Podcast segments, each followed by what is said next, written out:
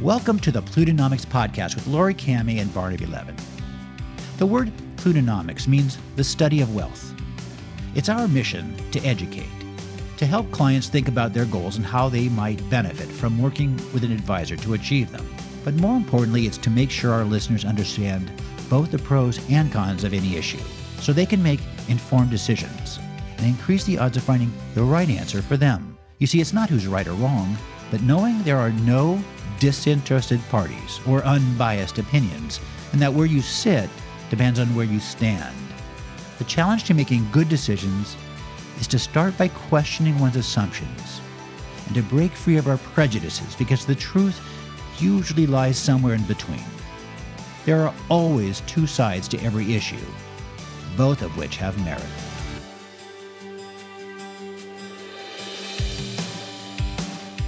Last week, in a rare exception to our policy of offering both sides more or less equally on every issue, Laurie and I did an opinion piece on changing the education system, a topic about which we're both passionate.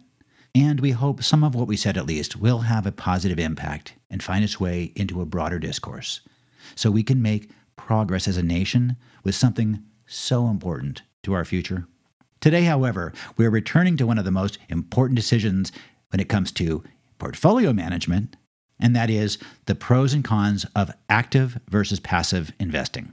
The whole concept of picking individual securities versus using an index approach applies across all asset classes, from stocks to bonds to commodities, and can greatly affect a person's results over time.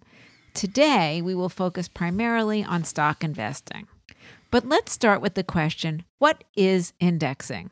While indexing starts as a benchmark, a yardstick against which other things are measured, in economics, for example, indexing is used to track data, such as the Purchasing Managers Index and the Institute for Supply Management, or as a gauge for things like the Cost of Living Index and consumer prices.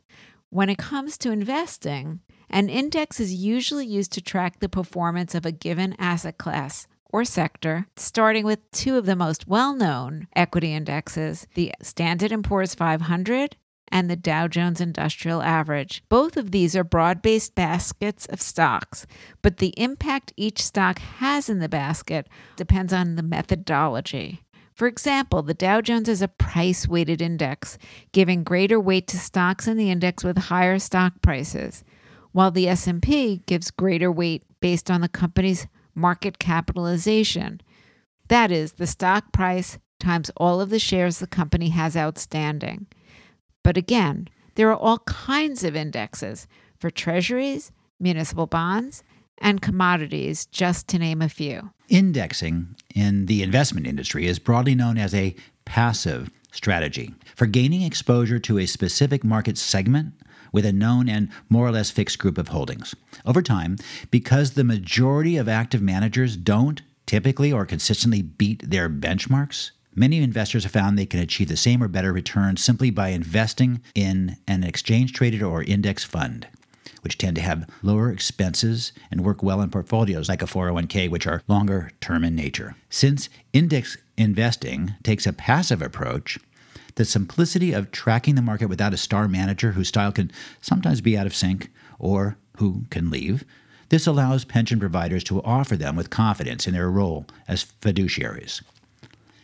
Mutual funds in general have gone through a number of iterations over the years, but starting in the early 70s, things really took off for two reasons. The first was the creation of self managed retirement plans like 401ks, Keoghs, and IRAs.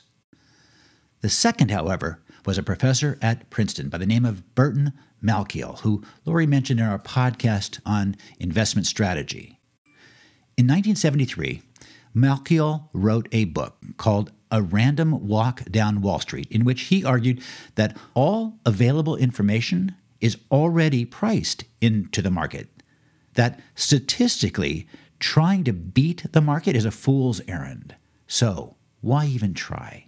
For his work, Malkiel won a Nobel Prize in economics, and John Bogle founded Vanguard, capitalizing on the theme by creating a family of passively managed index mutual funds with lower fees than other active managers at the time, from American Funds to PIMCO. Not long after Malkiel won his Nobel Prize, Eugene Fama and Kenneth French at the University of Chicago also won Nobel Prizes for their work for improving what's known as the capital asset pricing model.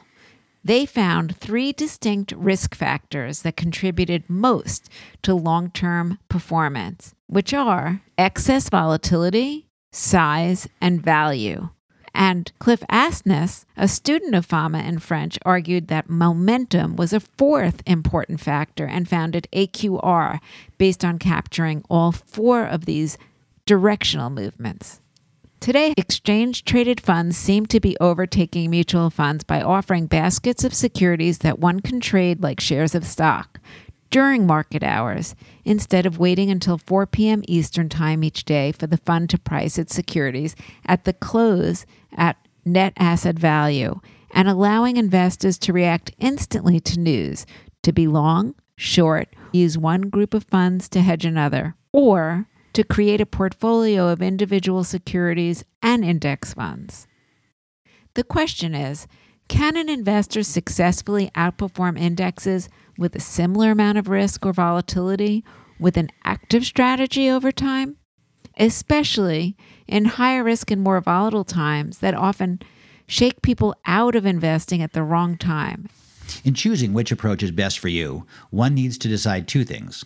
Do you want to be the market satisfied with whatever returns the market offers, which you have to admit hasn't been bad, or to beat the market with some greater degree of concentration and thereby hope to increase returns without increasing risk or volatility too much in the process. And then there's the whole question of compounding. Not long ago, I wrote an article titled The Pareto Principle, where I pointed out that 80% of all outcomes or outputs result from only 20% of all causes or inputs, and that this principle can be applied to every aspect of our lives, from money to work to how we allocate our time. But when it comes to passive indexes, the problem is they're filled with losers that may only be going up because of a rising tide. The fact is, when you buy an index, you can't pick and choose, which is the whole point. But as a result, there's no effective way to prune losers without selling your winners as well. So, in times of uncertainty, your only defense is to simply reduce exposure overall, or periodically rebalance one's equity exposure like so many age based asset allocation funds try to do these days.